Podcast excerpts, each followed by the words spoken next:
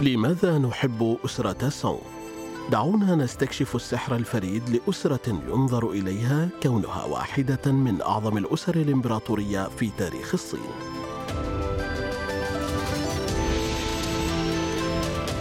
الحلقة الأولى موعد مع أسرة سونغ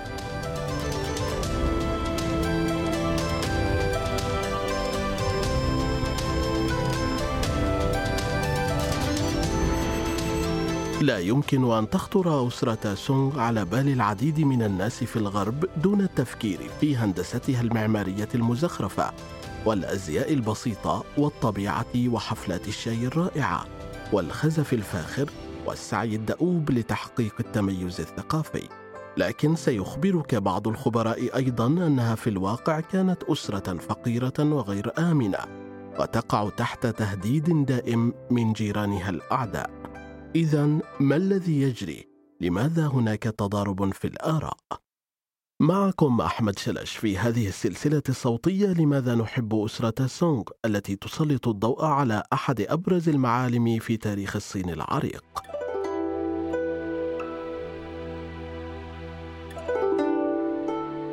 استمرت أسرة سونغ لمدة 320 عاما فقط بداية من عام 960 ولوضع الأمور في نصابها الصحيح كانت أوروبا لا تزال في عصورها المظلمة.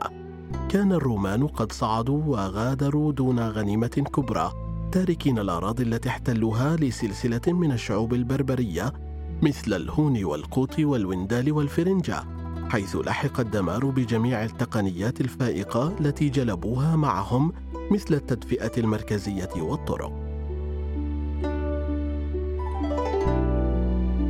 سميت بالعصور المظلمة بسبب قلة المعلومات التي تخبرنا كيف كانت الحياة في الواقع آنذاك. لقد كان حرفيا وقت الظلام الفكري. وعلى بعد تسعة آلاف كيلومتر إلى الشرق نجد حضارة ثقافية راقية وتتمتع بالإبداع. هيا نرحب بإسرة سونغ.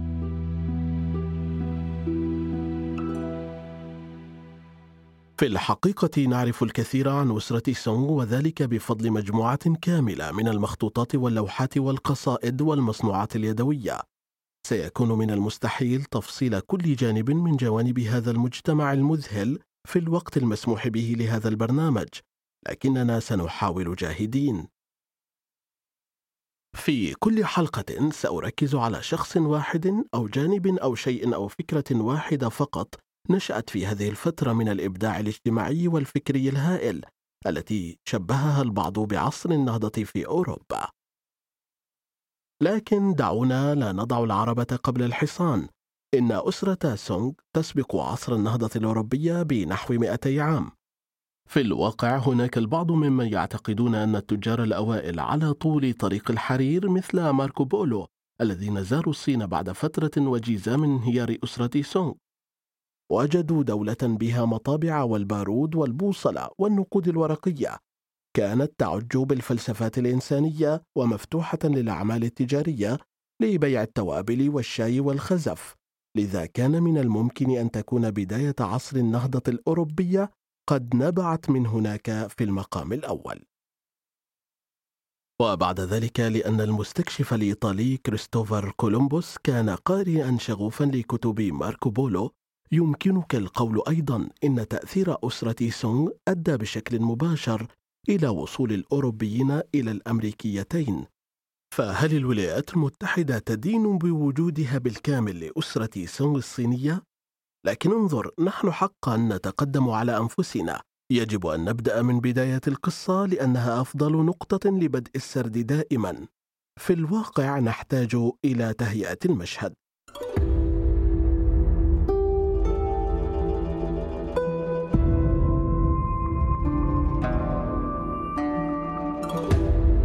بحلول عام 618 كانت أسرة تانغ قد انهارت إلى حد كبير بسبب عدد من الكوارث الطبيعية والأعداء.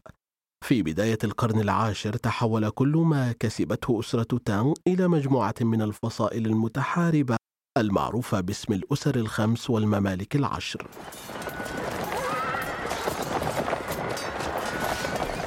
تبعت ذلك فترة من الحروب والاحتيال بين الأسر والتسمم والتعذيب وما إلى ذلك التي وفرت للتلفزيون الصيني إمدادا وفيرا من المواد الدرامية التاريخية في السنوات الأخيرة. على هذه الخلفية دخل جاو كوان الابن الثاني لقائد عسكري مهم يدعى جاو هونغ ولد عام 927 في لويانغ بمقاطعة خنان. اتضح أنه شريحة من الكتلة القديمة حيث كان رامي سهام ماهر وفارس متميز.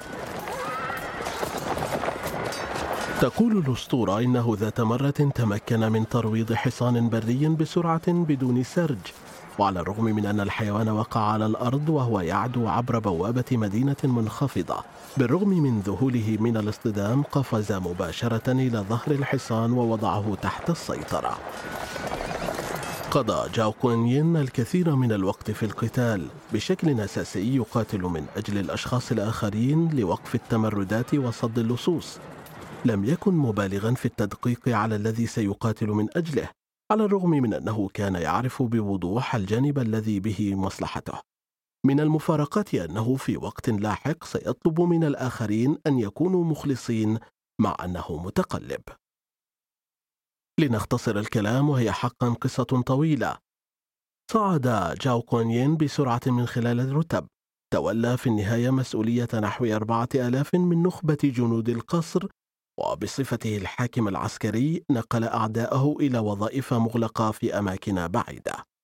توفي الإمبراطور في ذلك الوقت وتولى ابنه البالغ من العمر سبع سنوات مقاليد الحكم.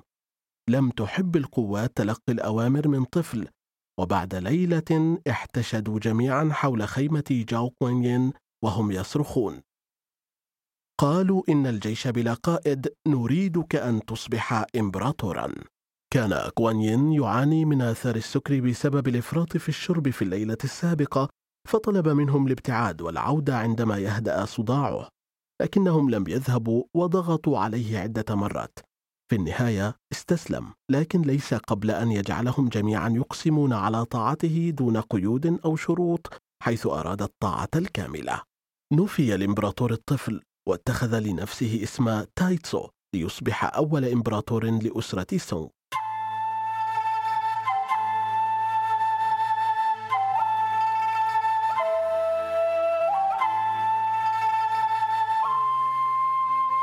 على الفور بدأ في إعادة توحيد الصين مرة أخرى.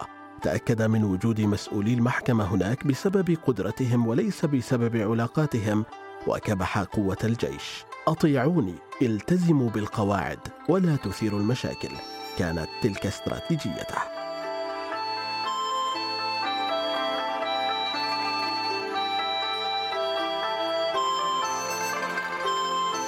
لكن ما زلنا نواجه مشكلة. ليس من السهل اعتلاء الإمبراطور المحارب العرش والوصول بالأسرة إلى الازدهار والغني بالمآثر الثقافية. مع أناس يعيشون حياة رفيعة ويشربون الشاي ويكتبون الشعر ويجمعون الأشياء الجميلة. هذا سؤال جيد جدا. نأمل أن نجد بعض الإجابات خلال هذه السلسلة. لكن هناك بعض الأفكار.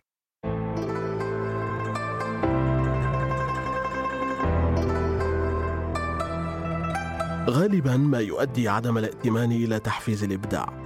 إذا كنت قلقا بشأن الغزو كل يوم وكانت الزراعة الخاصة بك تحت رحمة الكوارث الطبيعية والأهواء المناخية حسنا ما الذي لديك لتخسره؟ اذا دعنا نحظى بوقت ممتع بقدر ما يستمر. هذا ما فعلوه تحت نظرة تايتسو الكريمة اليقظة دائما. قاموا بكتابة الشعر والإبداع والإعجاب بالفن وكتابة الكتب وطباعتها ودراسة علم الفلك والملاحة وإعطاء بعضهم البعض الأوراق النقدية ونشر الرسائل وتفجير الأشياء بالبارود. تجمع الناس في النوادي الخاصة وظهرت أماكن ترفيهية مفعمة بالحيوية في المدن. لقد أحبوا المهرجانات العامة مثل مهرجان تشينمين ومهرجان الفوانيس. واجتمعوا للاستمتاع بسلسلة ثابتة من الأنشطة الترفيهية.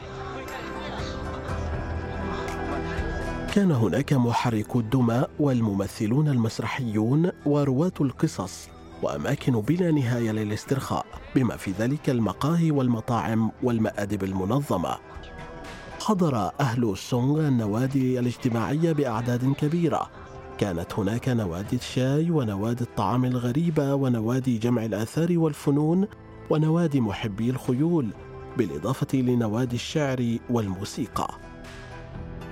كانت المسارح شائعة ليس فقط بين الأعيان ولكن أيضا بين عامة الناس. يمكن أن تستوعب أكبر أربعة مسارح درامية في كيفن جمهورا يصل إلى بضعة آلاف داخل كل واحد منها.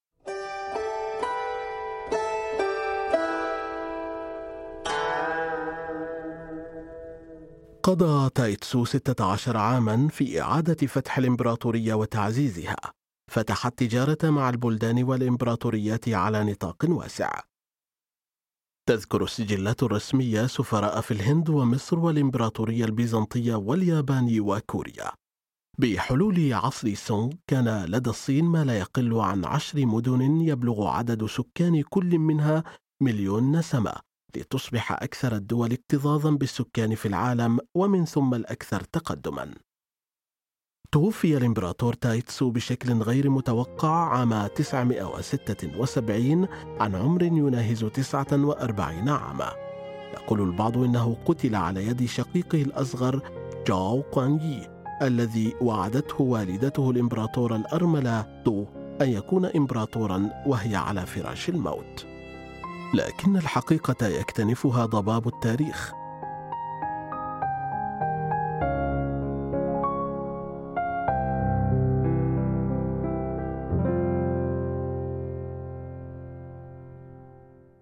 في منتصف الطريق خلال عصر سونغ اضطروا إلى التراجع فجأة جنوبا للابتعاد عن الجيران الأعداء.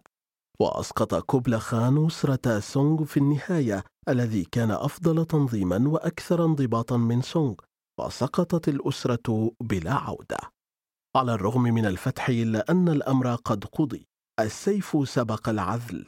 لقد استمر الإرث الإداري والثقافي والفلسفي والعسكري لأسرة سونغ المستوحى من جاو كوانيين مما وفر بعضا من أهم التطورات التكنولوجية في التاريخ الصيني. لذا دعونا نثني على الإمبراطور تايتسو أول إمبراطور لأسرة سونغ ونرحب به.